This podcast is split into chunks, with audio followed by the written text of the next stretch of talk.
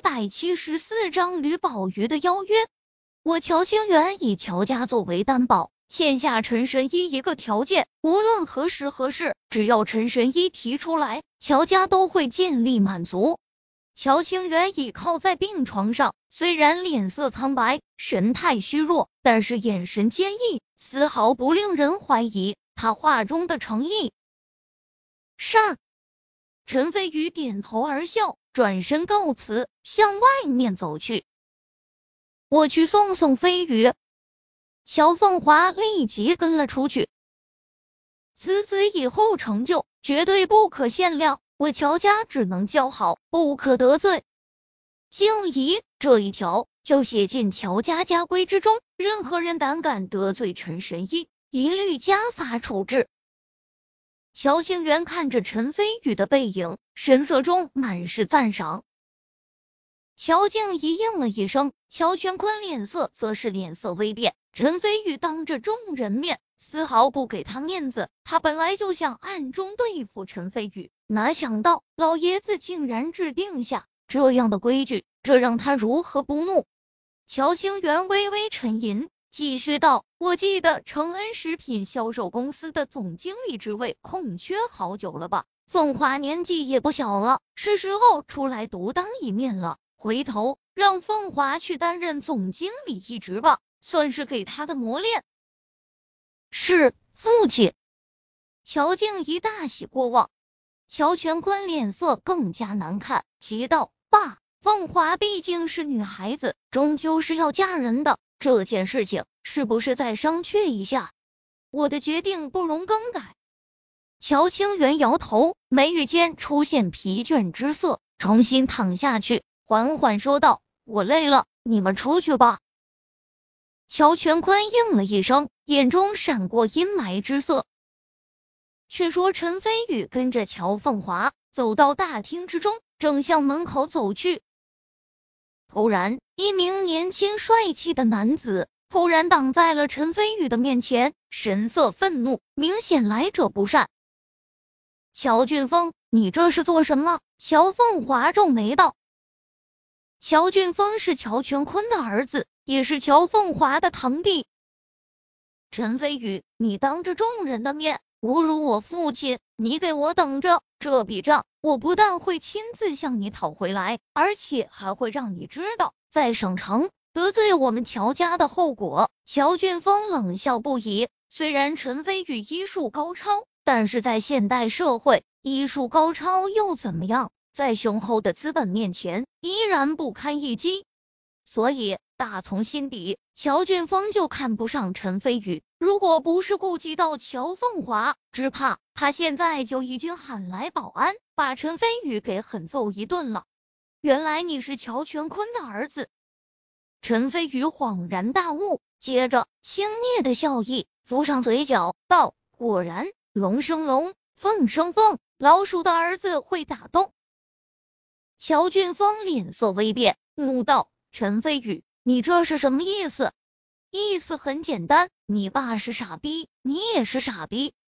你要有胆量。现在就可以动手试试，但是我得提醒你，我刚救醒你爷爷，如果让你爷爷知道你对我动手，后果可就不是你能承受的了。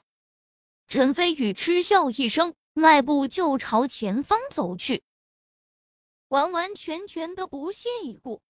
乔俊峰脸色微变，看着陈飞宇逐渐远离的背影，眼中闪过屈辱之色，但就是不敢上前动手。愤怒喊道：“你给我等着，笑到最后的才是真正的赢家。”旁边，乔凤华摇摇头。就在刚刚那一刻，乔俊峰就已经输给了陈飞宇。有些时候，并不是嗓门越大就越厉害的。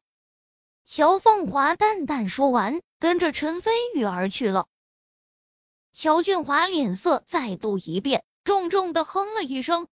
当陈飞宇。走出乔家别墅的时候，乔凤华已经追了上来，担忧地道：“飞宇，乔俊峰的性格和我二叔一样执拗，你今天这样削了他们父子面子，小心他俩会报复你。”跳梁小丑罢了，就像狮子从来不会在意蚂蚁的报复。陈飞宇自信地道：“我知道你很厉害，不过我二叔这个人怎么说呢？一向为达目的不择手段，你还是小心点为好。”乔凤华翻翻白眼，知道陈飞宇不听劝，接着道：“我送你，你要去哪里？”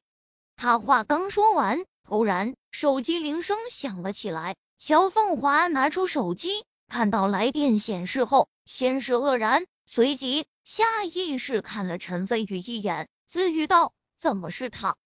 陈飞宇心下好奇，凑眼看去，还没看到名字，乔凤华已经接通电话。放到了耳边，刚说了没两句，便挂断了电话，皱眉道：“是吕宝瑜邀请你明天中午去妙天水榭喝茶。”仿佛是看到看到陈飞宇好奇的神色，乔凤华解释道：“吕宝瑜是吕恩阳的姐姐，这次邀请你肯定是不怀好意。我原本想直接拒绝他的，不过……”吕宝瑜这个女人很有手段，她既然能通过我找到你，肯定对你的行踪了如指掌。与其让他在背后继续搞一些小手段，不如主动出击，看看他葫芦里到底卖什么药。飞宇，你不会怪人家自作主张吧？乔凤华可怜兮兮的样子，似乎十分担心陈飞宇生气。美女犯了错，上帝都会原谅。陈飞宇笑道：“就算乔凤华不自作主张，他估计也会答应吕宝瑜的邀请。我就知道飞宇一定不会生我气的。”乔凤华展颜而笑，心里美滋滋的，推着陈飞宇的后背，让他坐上自己的玛莎拉蒂，离开了乔家别墅。一路上，乔凤华向陈飞宇详细介绍了吕宝瑜。通过乔凤华的介绍，陈飞宇能明显感受到乔凤华对吕宝瑜的赞誉十分高，甚至乔凤华隐隐还有些敬佩吕宝瑜。要知道，乔凤华无论是相貌还是能力，都已经属于省城最为优秀的几个女子之一了。然而，这么优秀的乔凤华。竟然会对吕宝瑜这么推崇，由不得陈飞宇不惊讶。在省城上流社会，有一句人人皆知的话：吕家最令是人生畏的地方，一是商界的庞大资本，二是省城政界的能量，三是吕宝瑜。可以这么说，吕宝瑜绝对是一个能单凭自身能力就能搅乱风云的奇女子。这是乔凤华对吕宝瑜的评价总结，让陈飞宇侧目不已。单单一个女人就能媲美商界资本与政界能量，听起来有些匪夷所思，也让陈飞宇对明天和吕宝瑜的见面充满了兴趣。当然，由于明天要去妙天水榭赴约，见识一下吕宝瑜这位被乔凤华如此推崇的奇女子。无奈之下，只能继续把去赵家打探虚实的事情给延后。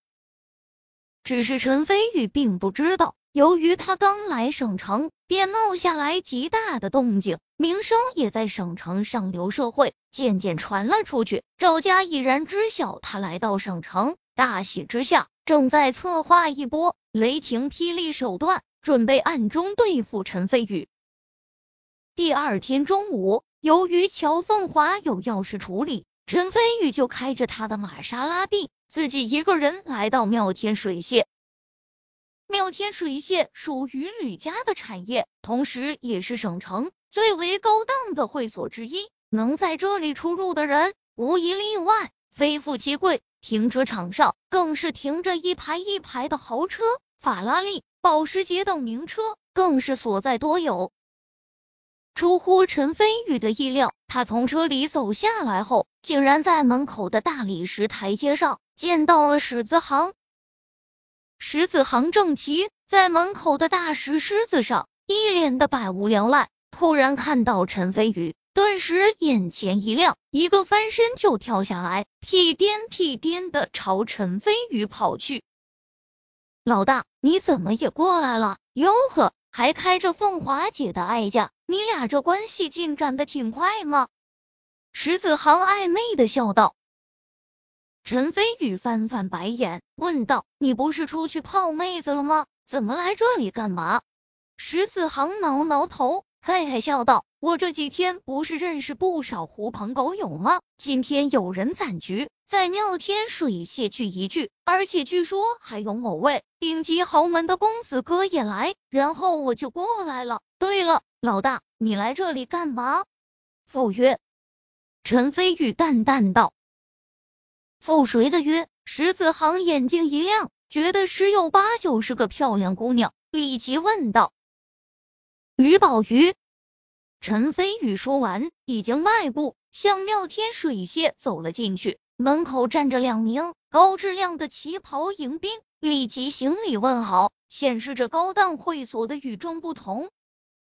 石子航留在原地，一脸惊愕，震惊道。吕宝瑜不就是吕恩阳的姐姐，而且还被我姐称赞为深不得，男儿烈心却比男儿烈的吕宝瑜，我靠，老大牛逼，连这样的带刺玫瑰都敢招惹。咦，老大，等等我！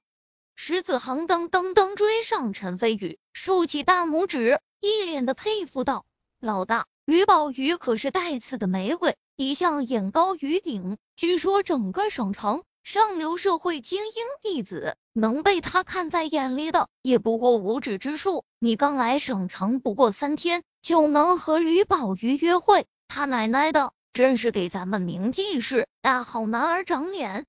陈飞宇边走边平淡地道：“会无好会，宴无好宴。尤其吕宝瑜还是吕恩阳的姐姐，前天晚上在他弟弟的定亲晚宴上。”我把他弟弟的未婚妻给抢走了，你觉得吕宝瑜这次约我过来是为了和我花前月下谈情说爱？